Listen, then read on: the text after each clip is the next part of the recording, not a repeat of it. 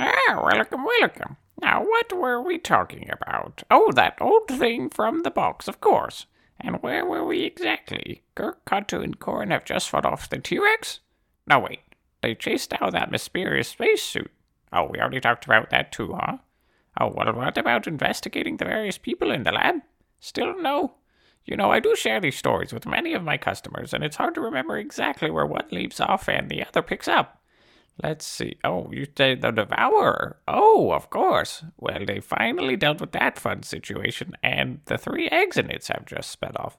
Now the crew is left to figure out what to make of this whole kerfuffle, yes? The Keys to the Universe, a Dubious Histories podcast. Season 3.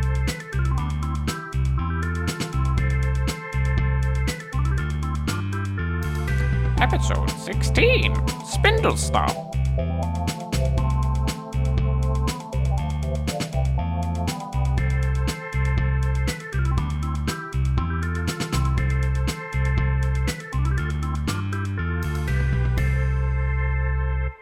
Hey, friendos, it's me, Alex. This is our DHHQ segment for uh, this episode. Sorry about the late drop. Uh, we just had a little bit of life catching up with us. And uh, yeah, hope you enjoyed the episode. It was tons of fun to record. And don't forget, you're awesome.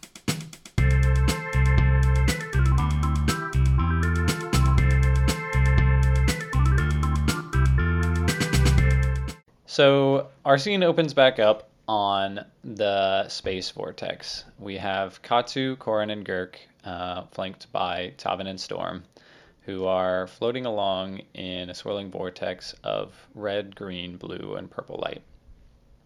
You've just had a conversation with three individuals who've come up on an odd disk, and um, you all kind of know various things about that. So, um, after they leave, you have a couple minutes as you are heading downstream wherever you're leading to. Um, what are you guys talking about? What are you guys thinking about? Um, this is honestly kind of like the first time you guys have had to have like really um, kind of like debrief a little bit since you've got into this vortex at all. So I don't know if you want to start by kind of like getting on the same page with the uh, three individuals because you all kind of learn different stuff about that. But just wanted to give you guys some time to kind of talk in character about what's been going on, what you're thinking, get in your brains a little bit, what your characters thinking. I think Katu is just still trying to keep a lookout for any other intruders. I mean, it's been intruder after intruder so far with the basilisk or the giant snake thing, and then the, the creature that we fought, whether it be the same thing or not, and then now the the three figures on the disc. So he's just trying to keep on, keep his eyes peeled peeled for the next group. Cool. Why don't you make an awareness check? Nine. All right. With a nine, you don't see anything coming up. That dot is hard to see. You feel like being alert isn't a horrible idea, but don't really see anything at this point. Okay. Um, so Girk is still kind of overwhelmed, like I mentioned last episode, um, with her scientific and mechanically inclined mind. She's she understands the theory of what they're going through right now to an extent, but also like it's not anything like what she expected. Also, her mechanical inclination and scientific inclination to an extent consists of a lot of bubblegum and duct tape. So like she doesn't do the math because that's beyond her, but she can like kind of figure it out. So it's like it's like she's got the puzzle outline, but she doesn't have any of the insides. So she's like so that's kind of where she's at right now. Nice. Where's Corin at in his brain? Uh, Corin is kind of excited by the idea of potentially going to this, uh, oh, I guess, spire thing, spindle, to the spindle. Uh, because again, it wasn't like you can't go. It's like, well, you'll probably show up at some point, and it doesn't seem like it's a bad thing if we show up and he likes being told that he's special. Um, Yes, Right. that's exactly how that conversation went down. Yeah, exactly.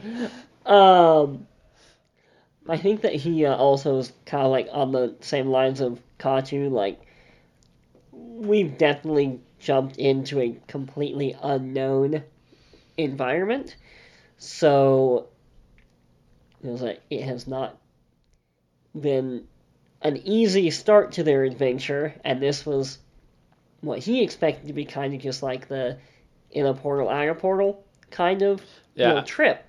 I was gonna. Uh, so he, he's going to take off his his military cap and uh, fish some wire rim glasses out of his pocket and kind of plop down and kind of uh, look around and motion to the others to sit down. He doesn't really care if they do or not. Just, hey, how's everyone doing right now? Does anyone even sit I- down, or he just like he's sitting there by himself, like It's kind of funny because it's also like not really physical ground, so say, like, you're what are kind you of just like on? floating in a sitting standing, like- position. yeah. roll in the air and turn into cross-legged, and you're like floating by upside down, and you're like, Yeah. "How are you feeling?" right That's now?" how I'm imagining it now. That seems great. Yeah, that's what. I, and then like the the more you know rainbow goes over your head. like that's what I'm imagining Nice. right now. Uh, I would imagine that Katu does not sit down, but I think that his reaction might lean towards uh, maybe similar to Tavin, perhaps, uh, in that he would take it as almost like a literal question, not thinking so much of the the mental aspect, and so he, he'll just still be standing there looking around and I am fine, thank you. Does anyone have a suspicion of how to control this sphere we find ourselves in? You're not in a sphere. You said that we were in like a bubble. Kind I think I kind of think it's more like through avoiding the... the- rest of everything else. Everything kind of swirling around us. Is that right? It's you're just moving along within a like stream, and so there's not a because we kind of I think we kind of talked about this a little bit last time too, um, but it's not like there's a s- actual like encasing of stuff around Right. you. It's just that like the space that you're in, you can only experience. You have like a sphere of experience, right? That is then blocked by lights and swirling and whatever stuff. Sure. So like Katu is wondering if we can shift where our So think of lim- it the, where the extent of our experience bubble ends. Sure. Think of it as like being in a stream or something. Like, you know, if you're in a river where you can like swim to one side or you can swim to the other side. Um, and it's not that like you're in a submarine in the stream, it's just that like you're in the water in the stream. So, um, with that being what it is, I think still a fair question of like, does anybody feel like because um, you were having problems moving around before, except I think Girk, who figured out a way to maneuver all right with her intelligence check last episode. Um, so that might be a little bit of meta or whatever stuff that we cut out. But yeah. So maybe you hop back in on whatever you want your question to be. I, I mean, I think Katu would ask. Yeah. Yeah. Girk like jellyfish moves through the vortex. As Ren is like cross-legged, kind of doing little somersaults through the air. He's like, I'm surrounded by idiots. Um. So yeah, so that kind of brings up a point that Girk has kind of figured out how to maneuver pretty well. Um, Girk, do you want to try to like convey that information to any of the rest of your party? I'm not really exactly sure. Like, that would be a charisma check, maybe, For the communication of how to to, try move. to be like, hey, I figured out how to like, whatever. I think, and in my mind, maybe what makes the most sense is you're basically trying to communicate what you have learned. So for you, it seems like you should be making a charisma roll. Yeah. Um, and then for Oof, guys. uh, this is going. I would argue charisma as well for interpretation. yeah, I was gonna say I think for Katsu and Corin, you can maybe make an argument for if you want to do charisma. I think that makes sense. You could also maybe do int- awareness, maybe. intelligence or awareness could probably also make sense. So if you want to, I feel like Kind intelligence explain. would be kind of like you're figuring it out by observation and like is helping you determine it, whereas you're not taking instructions. I, I think, yeah. yeah, like I think any of those kind of like could make sense as like I don't like know if this would be better for you than charisma, but acrobatics. Could you make an argument that you would be showing us how to do it? Acrobatics is much better than than charisma. For reference, my charisma has a modifier of negative five. ooh, pretty great. That's Yeah. my, that's Um, my arcane. Well, why don't we do this then? Why don't you explain how you're gonna try to teach them how to move through this thing, and then using whichever stat you want to use for that. I think so. She first sees the others kind of struggling to move in. Sorry, I'll get closer to the mic. She first sees people kind of struggling to move within the the time bubble vortex thing. Stream. Yes. Um, and she kind of tests out her movement again to make sure like she still got it. And Still got it. uh-huh. Um, so then she kind of goes, "No, guys, you need to move your arms up and down, kind of like this, with a little bit of a wave." And have you ever swam? Do we have a pool in the, the space No. station? Um, It wasn't on the map, but there's a water treatment there. facility. Oh, Are- that's where Girk learned to swim. Oh my gosh, it makes sense now. Just, just think about moving through physical space, and really, you're moving through lack of physical. but I move through physical space by walking. Chicken, spaceship, soldier. It's easy. And she kind of does the shapes again. Uh, okay, important baseline question for all of your characters. Girk has established Girk knows how to swim. Do you guys know how to swim? I don't think Katu does. No. You would be All a right. rule follower that didn't swim in the water treatment plant. Let's be honest. I also, I imagine that Katu, being like a lizard folk type being, like probably just doesn't, like he doesn't have webbed feet or anything. He's not amphibious, lizard, so he's a land amphibious. dweller. Yeah. I think he has like fire immunities too, right? So Yeah. he like Very feasibly clearly, is like, from deserty. like a desert Yeah. environment. He's He just adapted to the heat, but not the by going in into water. I did not realize this was going to be our beach episode, but here we are teaching Connor to swim. uh, yeah, Corin. I think that Corin. Naruto? There's a lot There's of animes that every- have beach episodes. Every anime has a beach I guess filler. that's true. It's just that Naruto is the most recent beach episode I've seen. Uh, I would say Nope. Corin does My Have. Academia. They did have one. some swimming experience uh, prior to space station. Nice. All right, so make your. What stat are you using to teach people how to do this? I mean, I would like to avoid charisma.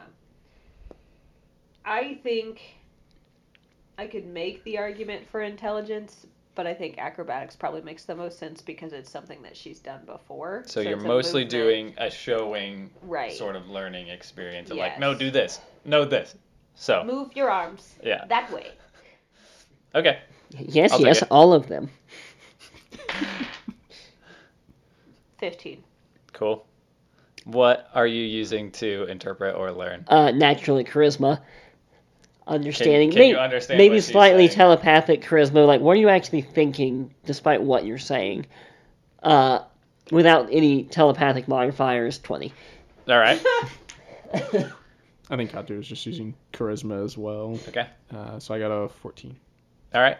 I think with all that, you guys uh, are successful in kind of like mitigating this penalty of negative movement in the space that um, that you've been having to deal with um, in the in the time space thing.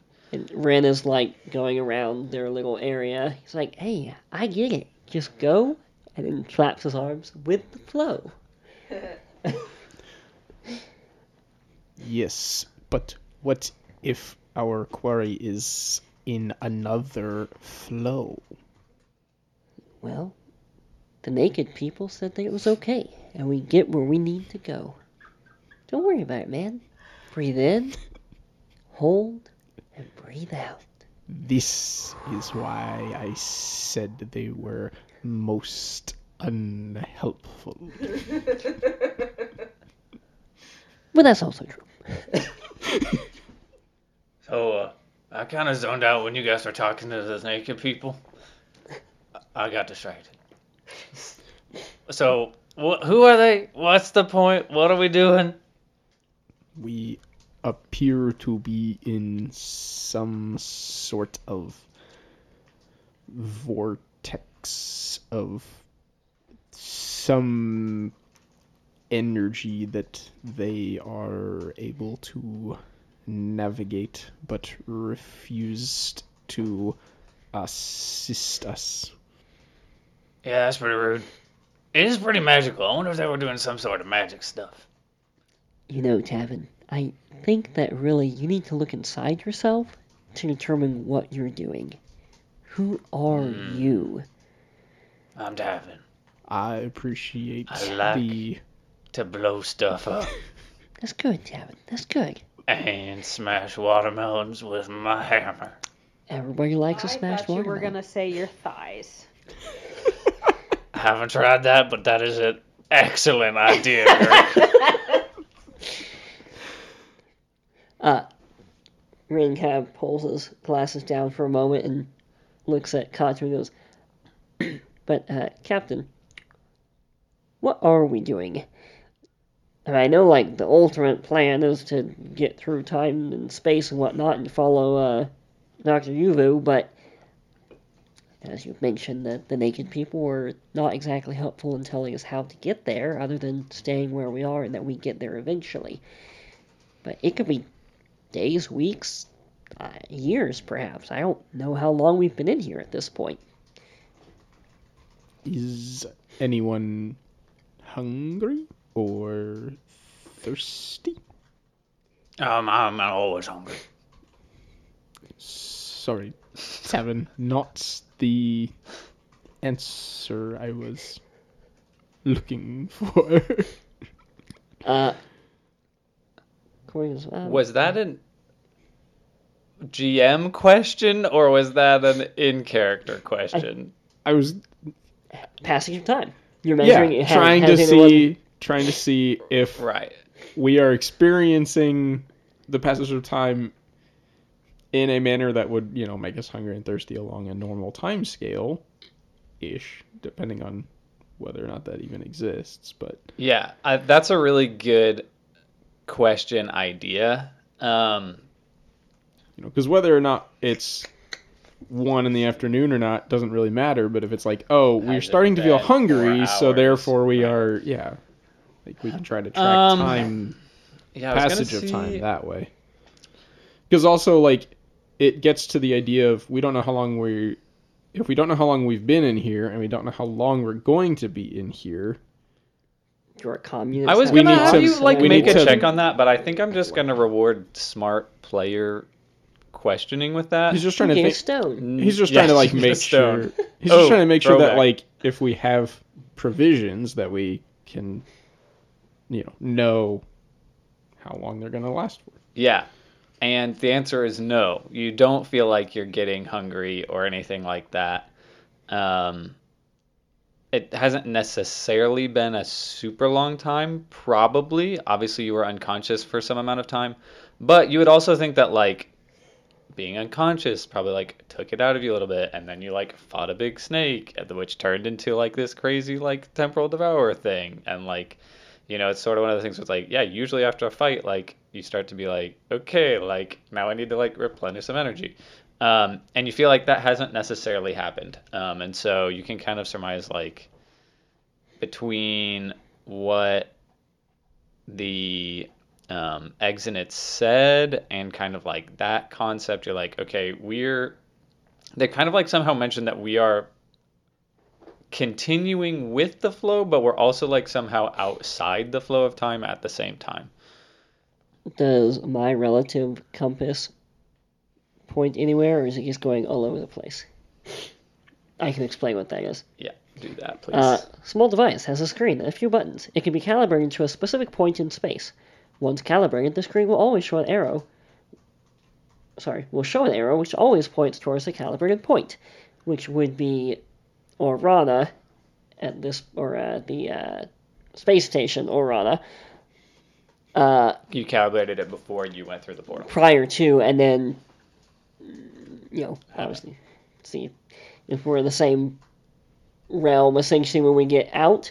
Yeah. So as you do it right now, it's like pretty much on the fritz and like can't seem to find uh you know connection to um connection to the original like source point. Um, do you want to try to set a new point in here, or do you want to still keep it connected to the original source point Uh, at the space base? you would like to try a count, I don't know if there is a specific like ruling on how close a thing can be to be set, or if it's like I can like mark a thing and be like, that's my point I want to go to, like for orienteering. Um, Yeah, think of it like a GPS marker or something, where you could like drop a pin on Google Maps, and then it would be Oh, able to orient spindle. towards that. So, um, I see what you're saying. Um, you don't currently have visuals on the spindle, which is gonna make it hard. Um, but you could, based on what you like where you saw it to be before, based on how fast you think you're going, try to be like, I want my point to be 100 meters that way, 300 meters that way, whatever. Or you can set it at where you're at, like fairly easily. are we on one of the loopies coming to and from the spindle? Yeah, what you saw Okay. before was that you're so these big loops kind of like from your perspective they kind of like go out at the top and then Sure. curl back around up in towards the bottom and so you're kind of riding in on the bottom side of one of those loops coming up towards the spindle Okay. Um, as it goes up. We're about to be blasted out of the Hot Wheels accelerator. Could be. Yeah, I'll take an educated guess as to where the spindle is, and if I see the spindle again, I would like to recalibrate. But Okay. So as you're kind of like fiddling with it, playing around with it, um, are you? Do you say anything as you do that? no, Okay. Um, Katu would turn to Tavin for sure and, and be like, Tavin, I appreciate your thoughts on perhaps analyzing this place, time, yeah, it's pretty weird. analyzing its magic, if you would be so kind. Yeah, it's pretty weird. And he like sits down and like he kind of you kind of like saw this before when he was trying to analyze the um blue goo stuff um where he like kind of almost goes to like more like a meditative pose and kind of like pushes everything out um which obviously like normally he's pretty high energy and so it's kind of interesting to see him like sit down, like deep breath a couple of times, like big bowl head, like you know, take a couple big deep breaths. Um, so he like sits down, closes his eyes, and he like opens one eye and like looks over at uh, Corin and is like, "Hey, let me know if you get that thing to work. I'm a little bit curious about some of the properties of this place. I think it might be interesting." And then he like closes his eyes again. Um, you are able to like set a point in the flow and like orienteer off of what you're setting in this area. Um, it just seemed like it couldn't connect to the original point on the space base. Um, okay. Uh, somebody want to roll uh, arcane check for Tavin? Go for it. I guess I will since I asked for it. It's probably a bad idea, but Give him like a plus five uh, modifier. uh, 17. Okay. Um, so he kind of sits there for a minute and he's like, Well, it feels a lot like the stuff that was in that tank. It's pretty old, kind of weird. But, I don't know, also seems really powerful. But it's not really like most of the other magic I've felt before. It's got kind of like a funky flavor, if you catch my drift. I don't know. Seems weird. Thank you, Tavin. So, uh, those naked guys, or girls, or whatever, I don't know. Are they? Do we think they're friends? Do we think they're enemies? If we see them, do we need to uh, attack them, or like, what's the plan for that, Captain? They did not attack us. I think it best to conserve our resources if possible. Yeah, seems smart. Hey, Corin, did you read the minds? Uh, yes, in my scientific opinion, I believe they're probably true neutral, as the uh, DSM would say. The DSM. Yeah. Nice. Depending on s- space manual. Oh, sure. Okay. All right. on well, sciencey things is the the subtitle. But there's a lot. This the DSM is actually a series of books, kind of like an encyclopedia. It's the DSM with various subtitles. This is the DSM of sciencey Tavin things because the ones that he paying uses. attention. but-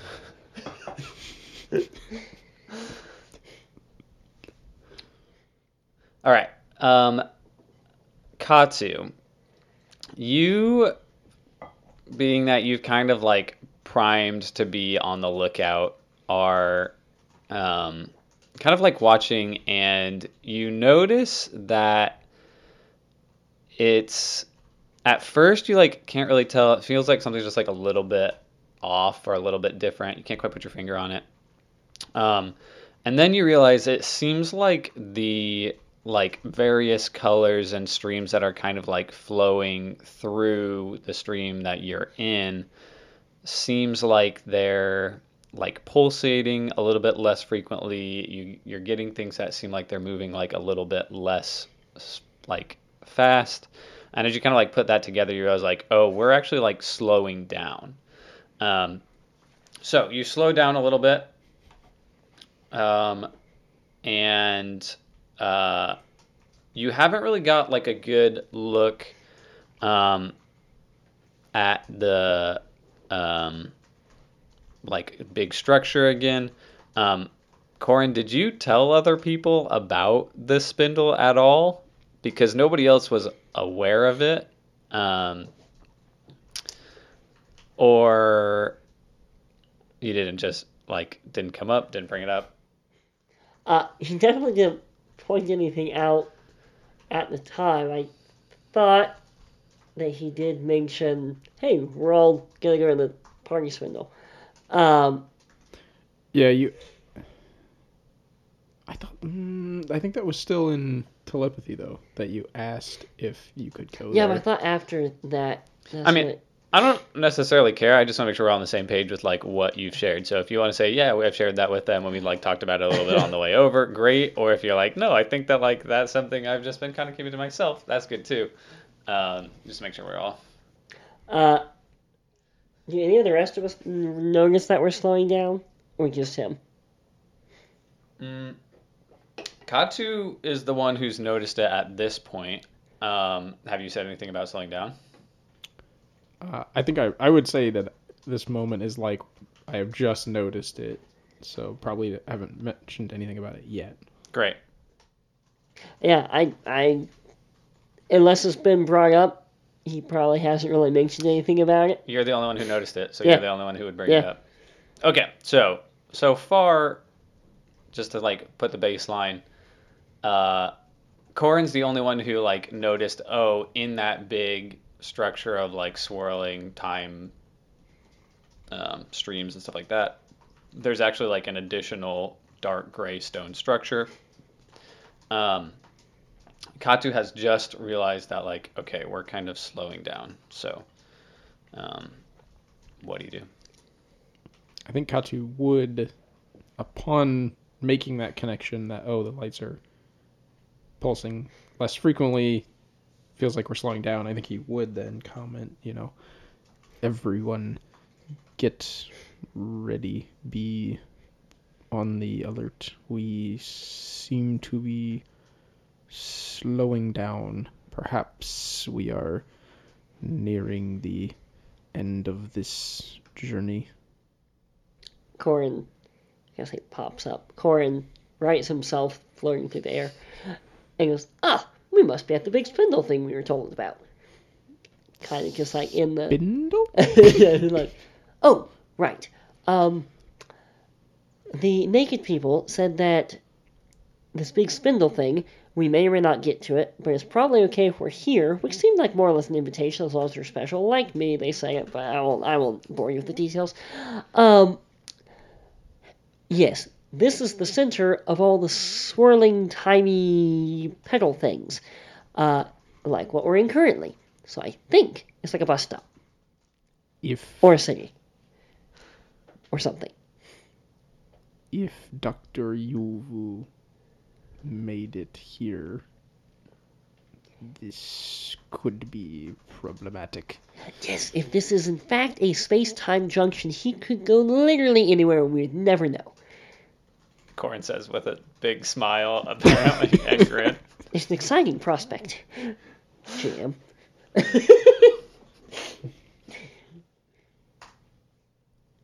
Okay. Perhaps there'll be more nude people. And he looks over at Tavin. Hmm. Tavin's not nude. No, Oh, Tavin was distracted. he was distracted.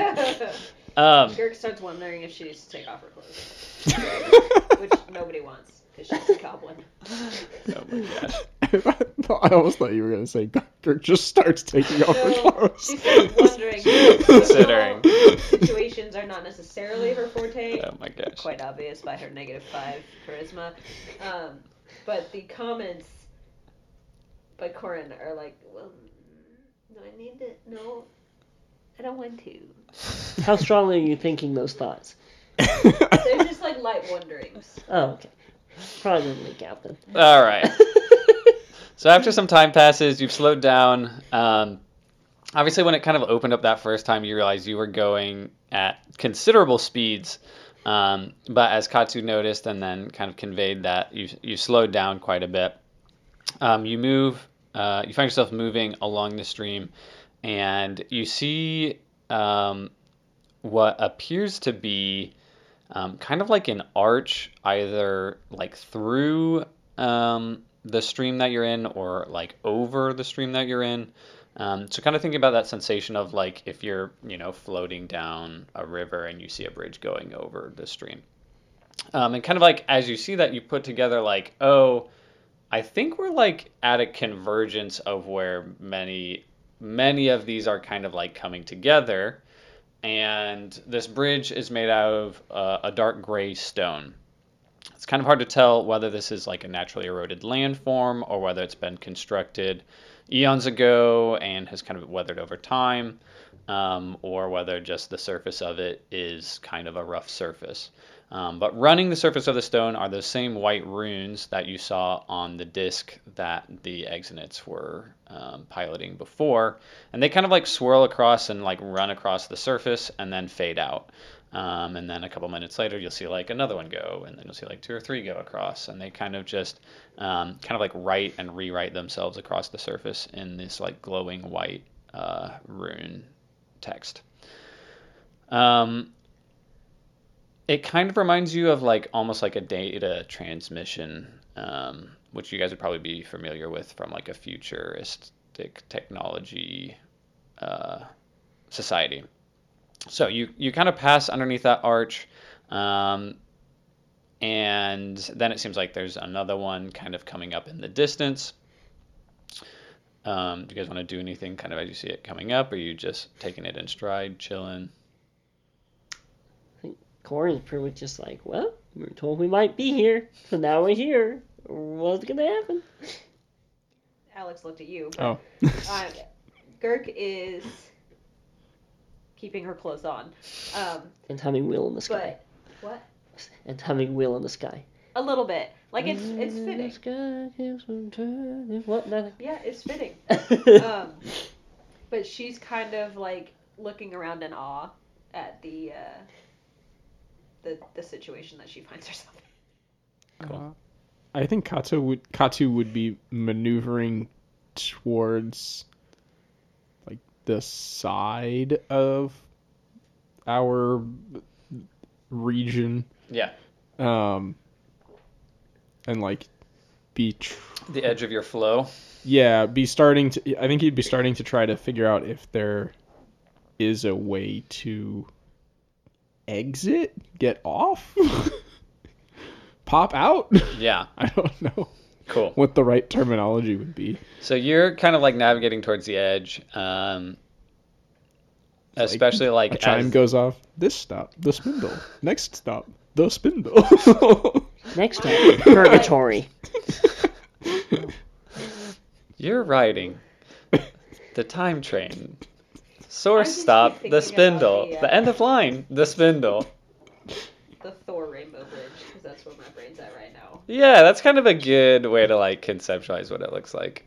Um, so you see this other bridge, it's kind of coming towards you, and as you get closer, you recognize that there is an exit atop it. Um, and uh, jump in if you want to do anything, but I'm going to keep going until you guys say you want to do something. So um, he's getting a little bit closer and a little bit closer, and then you can kind of start to make out some more details. And um, it's carrying a another one of those spears that Nova had. Um, this exit appears to be shrouded in some sort of like a cloak or a blanket or something like that. And uh, it's kind of standing on the side of the arch, um, more like parallel to the time stream that you are in, um, rather than like you know if you were on a bridge, it would be standing like perpendicular over Sure. you. It's more like parallel um, and kind of like looking up and down along the length of it towards you. Um, How how far? say at this point it's i mean you've basically come up upon it close enough to be able to start to make out like these details um, so i don't know 150 feet out still as you're approaching Uh, when have I a- get close enough, uh, Corin'd like to wave and telepathically reach out and say, "Hello, sir. How's your day going?" what's the range on your telepathy Uh, doesn't doesn't I say. so that Single would be, target yeah magic, I suppose. Right. So like five thousand. No.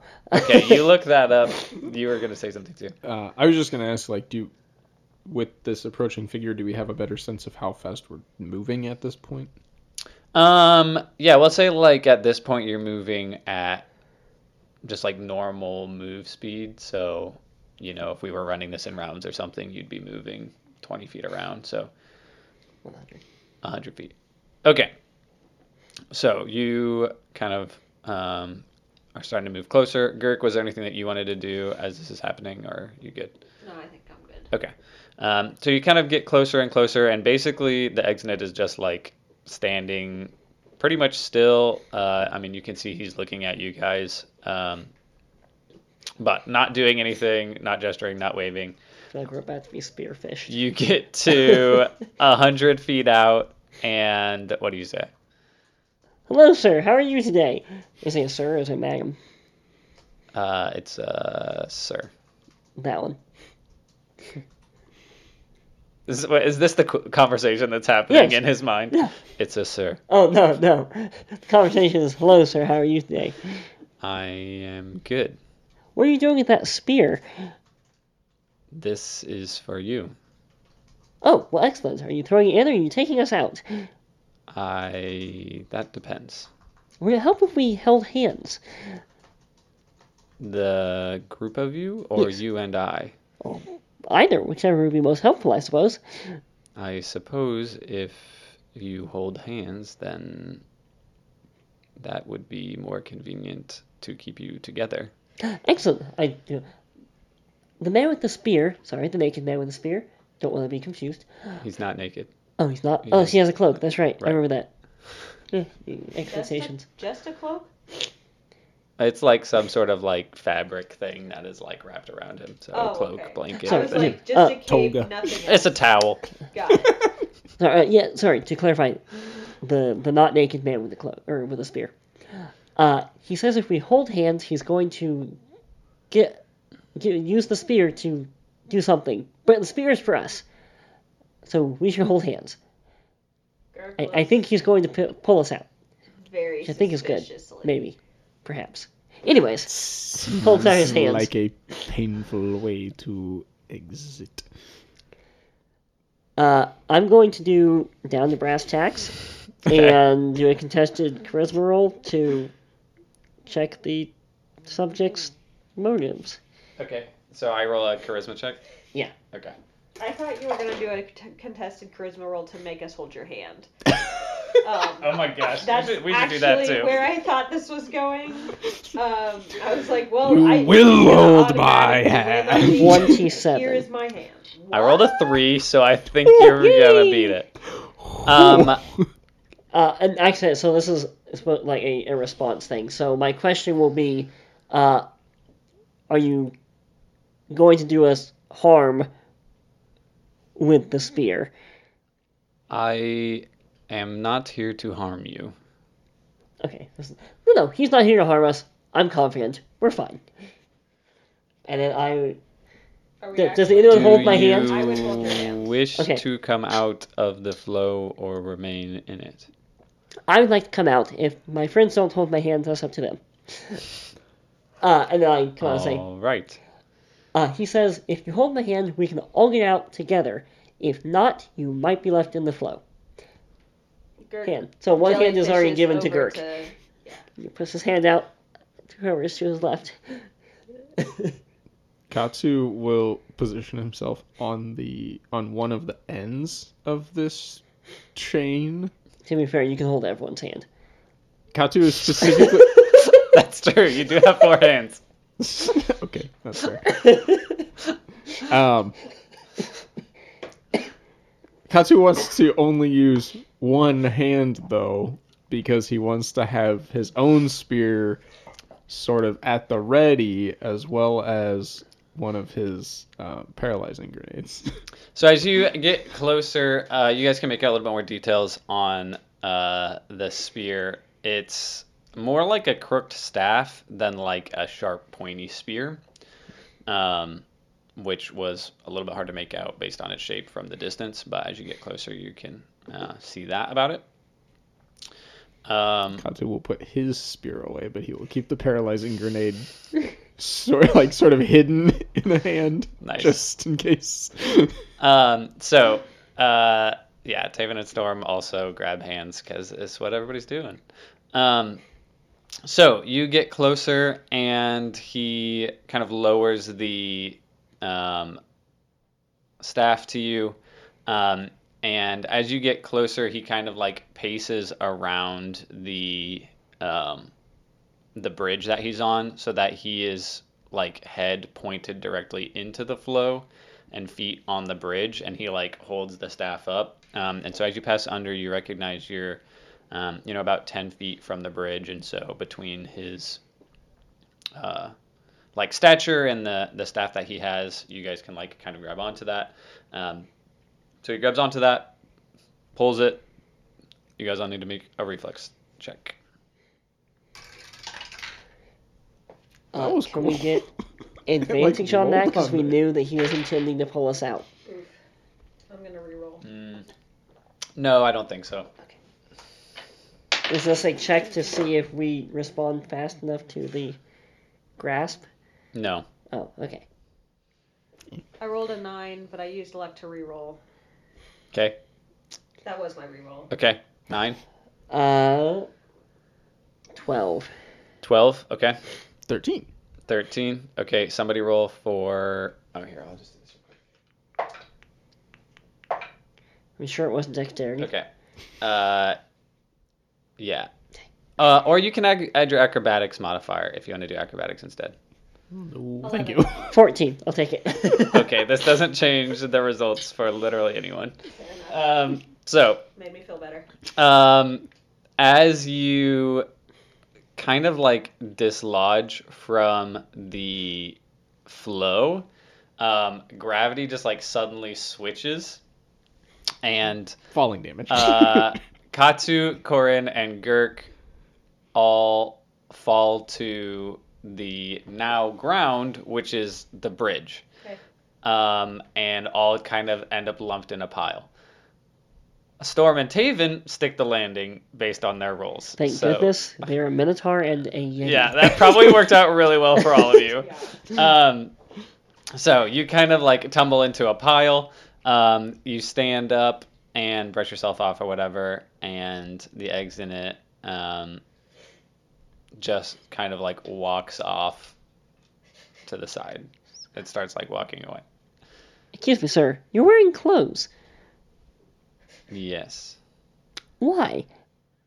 it was insinuated that this would make you feel more comfortable. Interesting. Well, very kind of you, but don't don't change your customs for us. Uh, I'm I'm always interested in learning about new cultures. This Exnit um, walks away and he kind of like starts walking, so he's now more parallel to the flow again. And you guys realize kind of as you follow him that um, this structure kind of like has its own gravitational pull, for lack of like a better, better like description. Um, and as you walk around it, like any way you walk towards the flow, away from the flow, you're always like kind of pulled down to um, this like weird structure. So um, you walk around for a while, and then uh, after a few moments, you see there's another path that kind of connects to it and um, stretches off in a different direction.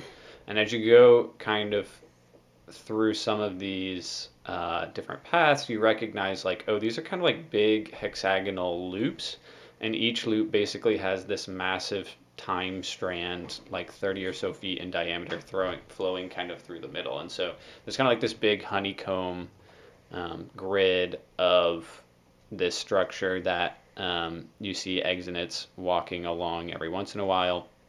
And mostly they just don't really like um, acknowledge you.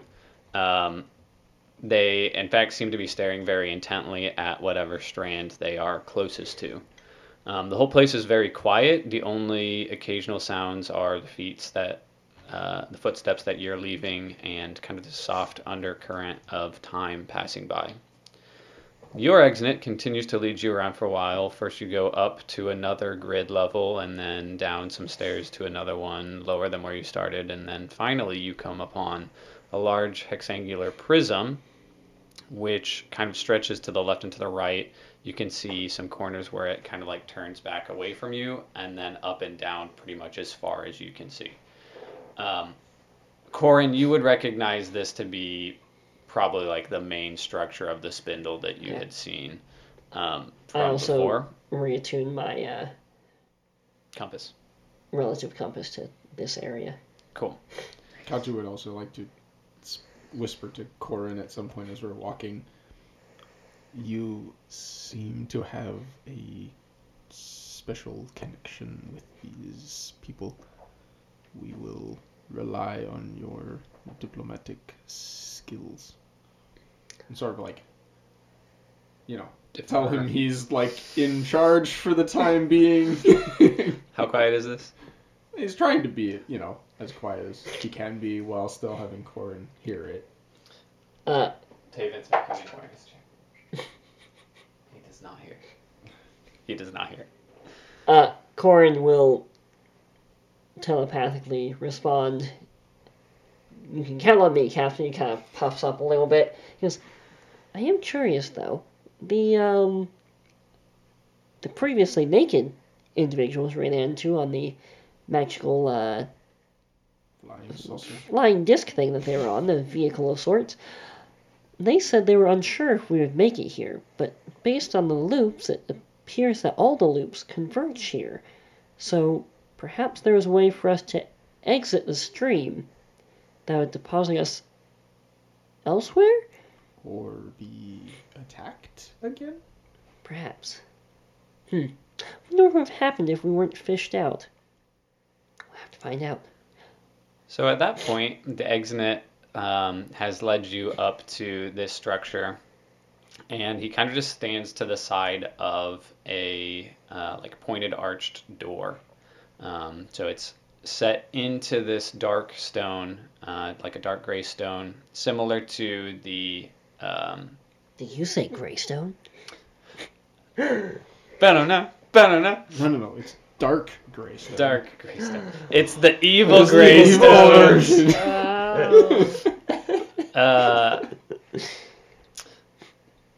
Uh, man. Okay, we're gonna stop here, and I'm gonna rewrite the entire rest of everything I had written. It's a way better idea than what I had Around the corner and BAM! You walk in, and it's a bar, and all the Greystones are there drinking at the counter. but with glowing red eyes.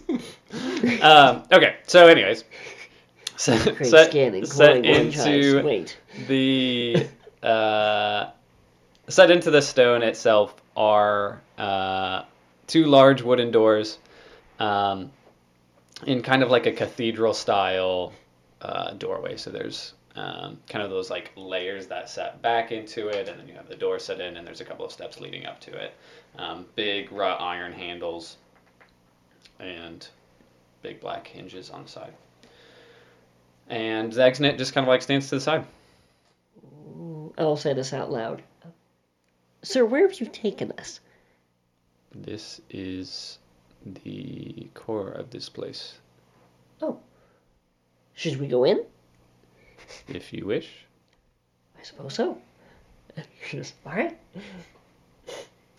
Uh, Katsu definitely thinks to himself, this place has an interesting take on security.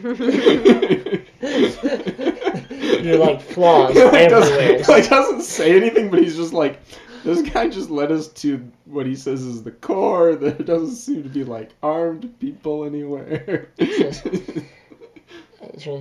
think we should go in. It's okay. They say I'm allowed to be here. Um, I am very I am- special. I'm quite special after all. Um, and the captain put me in charge for everyone else that didn't may not, may not have heard that. Oh, brother. I mean, great. Believe in me as I believe in you, okay? And he goes and opens the door. Oh my Oh, gosh, the amount of sass. Fair enough. Don't, don't, don't, don't. don't. So he'll follow you in. Everybody walks in. yeah, I'll walk in. You walk in, and you find kind of like a short entry vestibule, so you can close the doors behind you, um, and then basically uh, it's just illuminated by um, some like white glowing lights that kind of swirl around. But other than that, basically it's just an entry entryway, and there's another door leading in. But you do have some privacy if you need any privacy. See? Perfectly safe. And then goes and opens the next one. And then you get a spike pit. It's a dungeon. Uh, awareness check. do You want to make an awareness check? I would like to make. All right, make an awareness check. Yes. There's no spike pit. Yet. Because I was a fool and didn't make this the lair of the dark gray stones. Sixteen. There is no spike pit. Um, yeah, it really just seems kind of like an entryway. Um, it really reminds you of like a cathedral. Um, and so it seems kind of odd because there hasn't necessarily been anything like super religious, but um, you know, as you think about it, the whole area has been like pretty quiet and pretty hushed, and um, the exits that you've seen, other than the one kind of leading you, have all been obviously like pretty intent on their like observations and things like that, and so um, there's kind of just that like really like solemn, somber kind of like environment. Um, but there's nothing like really too crazy or weird going on other than kind of that uh, general perception that you're getting. Uh, Katsu will make a comment to the group in general and just say, because it occurs to him that he should have asked the exit that led us here and missed the opportunity, and now he's like kicking himself um, about if there had been anyone else fished out of the streams. Um, so he will say, "We should remember to ask about other outsiders at appropriate opportunities." We could probably just go back through that door. He's probably standing on the other side. Doesn't seem like he's got a lot on his hands.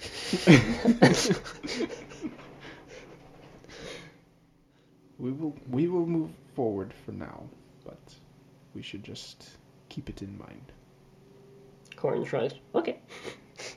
All right, so you walk through, and as you go through the next set of doors, you find a large circular room with 30 to 40 exits sitting in desks around the perimeter. Um, next to each desk, there's a hole in the ground with a smaller and much more manageable flow of time than you've seen outside running upwards past the exit, um, kind of coming from the floor, flowing upwards through an extremely tall vaulted ceiling. Each of the exits is watching their particular uh, flow very intently, and they occasionally write something down in a large tome open on the desk with a thin gray stylus next to them. The exterior wall of this room is lined with identical books, as high as the eye can see, um, and at the center of the room, on a raised dais, is an exonate in a colorful afghan knitted of purple, green, blue, and red fabric, hunched over a large podium, carefully, slowly, and precisely writing as another exonate holds up one of their tomes for him to copy. You've entered in the middle of a conversation, but you hear, You say Tempore has made a move. That is quite interesting indeed. Hmm. We should keep special watch of that strand, then. Valos, he calls to another exonate. Has your strand had anything of particular note? Not since the storm broke up. Ah, yes. I believe that you should pass that one off and take up. He looks to the other exonate for confirmation and says, uh, take up strand H457RL30. At this, he lifts his own stylus and writes something in the book. He finishes writing. His eyes uh, look over large gold rimmed spectacles at whatever he's just written, seems to give a nod, uh, and then begins to blow on the ink for it to dry.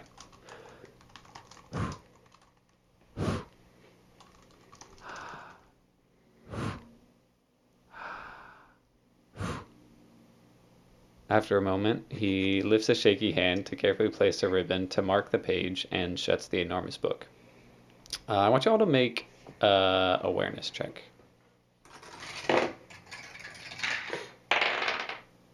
Ugh.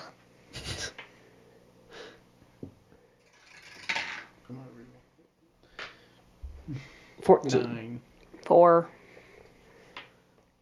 All right. Uh, with your 14, um, you just barely can make out on the surface of the book a pocket watch uh, illuminated in gold foil and uh, beautiful, like illuminated manuscript.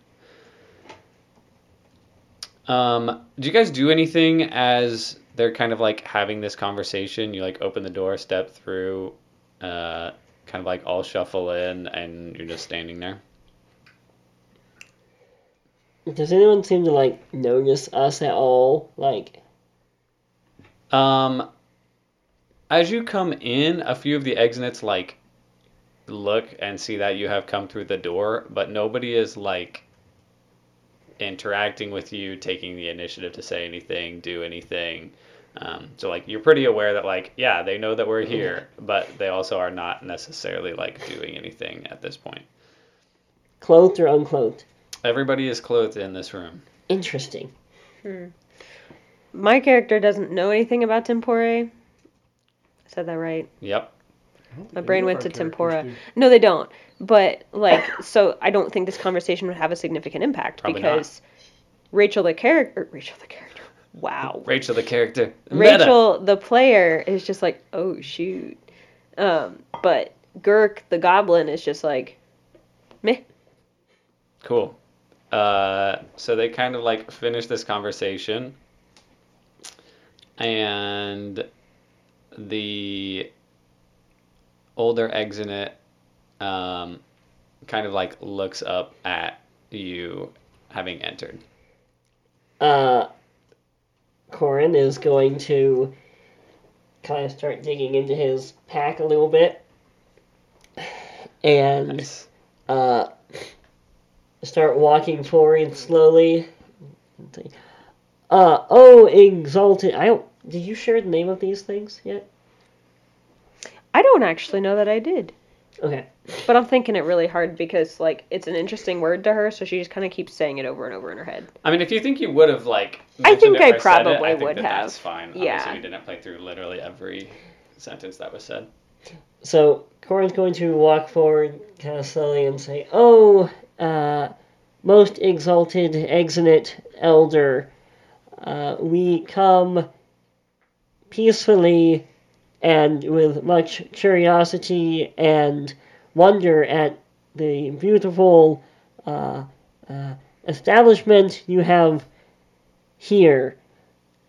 And I humbly offer these and he presents a three-piece collector set of cherished times figurines, uh, which is one of his ten curio items that he has brought. He he feels the cherished time figurines um, would be appropriate for this setting. Great. Um, And he kind of like kneels down and like the exonate walks over and says, "Ah, thank you, thank you," and he takes them and kind of like hands them off to another exonate who like comes up to whatever, and he like just like lifts him up and or lifts up uh, Corin and says. Ah, yes, I have been told about you. You are the one who speaks our tongue. and and, and they're like, I dabble. That is fascinating. There are few mortals who know the ancient tongue. How did you learn it? I am curious. I just kind of thought about it, and it happened. I, I'm a bit of a gifted linguist. Um, I've been told I'm special. Fascinating. Uh, and he like puts out a finger to like touch your forehead, and he's like, "May I?" Of course. So he like touches your It's forehead. like mind probing, not weird. right. Go for it. uh, and he like you can feel that connection happen, and it's like he like obviously learns things and Yeah. whatever, and he's like, ah, this is most interesting. Quite a incredible ability that you have, little one. Is he saying this in their language or in common? Common, Okay. Uh, we and he's like- speaking out loud so everybody can hear. Also, So he kind of like, like doesn't move his head. He's like, uh, uh, right. He's I like- told you. to take his finger back away. Uh, I'm sure you have many questions. well, yes, I do. But, but first, mission first, always first. Uh, And he points at the captain. Yeah, points to the captain. Uh, you wanted to ask about Yuvu, sir. Yes. Um, we seek the the primary reason we are in your l- lovely place here is we seek a Dr. Yuvu. He showed by unauthorized example the means of accessing the flow you call it we wish to return him to our place for justice He also tried to kill us, sir. With laser robots. yes Hmm. I see. Well, it is not our place to divulge information about others. so I'm afraid I can't help you there. I cannot tell you where Yuvu has gone. I appreciate your commitment to keeping time as it should be. However, that is usually the job that we take on here as the Exonets. It does seem that lately there have been more incursions. I'm I'm told that you met uh, one of the and you uh, kind of like get that flash in your mind of like some of those different pictures that you were getting before from the exonets where they're like kind of like trying to like find the right word and it's like images instead of like actual language um, and he says devourer and this is unusual it seems that there are big things happening and perhaps as those who have found your way outside the flow, you are a part of it. How is that? And he points at your foot. Interesting. Does my Make foot? a make a Constitution check. I was gonna say, like, does it feel weird? Does it feel any different? It definitely has been feeling weird since you've been in the flow. Is his foot doing a Benjamin Button? He's gonna have one baby foot. Let's go with it. Uh, eleven. Uh, yeah, I mean, it's not like in immense pain at the moment, but it definitely has been hurting more and more recently. Um, and as you look down, uh, you notice that it's actually starting to um, kind of like phase in some ways, like in and out of existence in spots, Oh, which doesn't seem great. Um, Uh, so Katsu will, I guess, reply. Well, it has not been the most comfortable, but that is new. Yes, you seem to have contracted some sort of time sickness. Oh gosh. If you all guard time, perhaps you all have already dealt with Dr. Yuvu? Uh, we would be willing to accept a report that Dr. Yuvu has already been apprehended and return to our own time with your assistance willingly. You misunderstand. we do not interfere with time. We merely protect it from things outside. Though you have found your way outside the flow, I do not believe that you are actually outside of time. It is most interesting and unusual, but you still seem to have a destination. We have not dealt with this doctor that you speak of. Um, so I understand you protect time from things outside of time. Uh, is it all one big time, or are there lots of different times? Yes. Interesting. Why are some of you wearing clothes? Is it actually a thing that all the people that don't wear clothes have to stay out in the time streams because it makes people awkward? Sorry, I was gonna try and say pause fire. it's just, I'm just, it's fine, whatever. That is okay, young Excellent. goblin. I was gonna say, Girk sneezes, it's fine. we were under the impression that you would be more comfortable if we were wearing clothes. That's very accommodating. I've never had an entire culture change their normal for me. Hmm. So when we leave, are you all going to be naked again? Yes. Interesting. It's a beautiful Afghan, by the way. Thank you. My mother knitted it. Isn't an Afghan a blanket? Yeah. Oh, I thought you were complimenting his clothes. Yeah, a beautiful Afghan. He's wearing A wearing. multicolored. Yeah, Okay. It's like a shawl. He's wearing it like a shawl. right. Okay.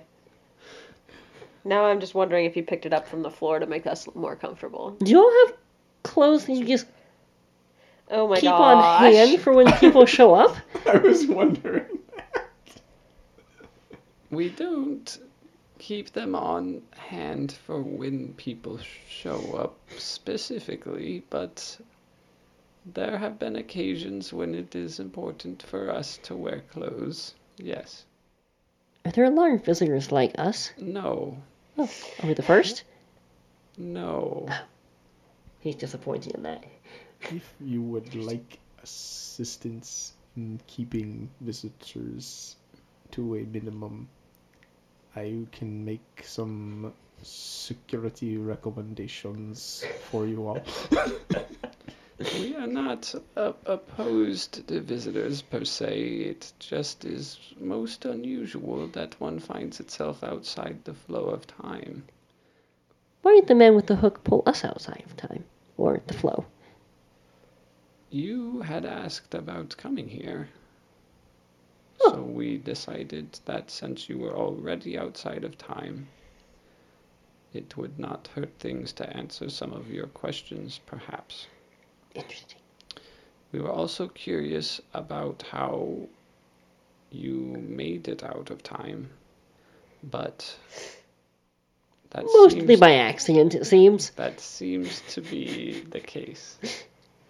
Um, one last question. I know you can't tell us where Dr. Yuvu has gone or if he's come through, but Uh, if we get to where we think we're going, regardless of where it's where we want it to be or not, are you able to get us back to where we started? Or give us a way to do that ourselves? Are you asking if I am able to do so or if I will do so? I suppose both in that order. Yes, I am able to do so, but it goes against company policy per se.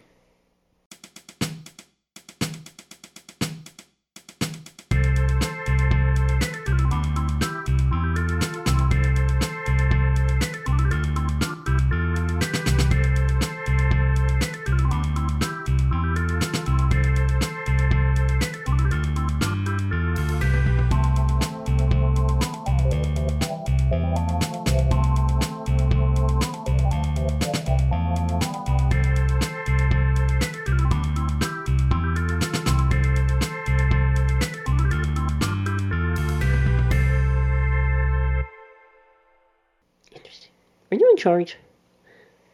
After a fashion. You're all very kind, but less than helpful. I hope you know that. No offense by it. It's, it's how we are sometimes, but Thank you. This has been The Keys to the Universe, a Dubious Histories podcast.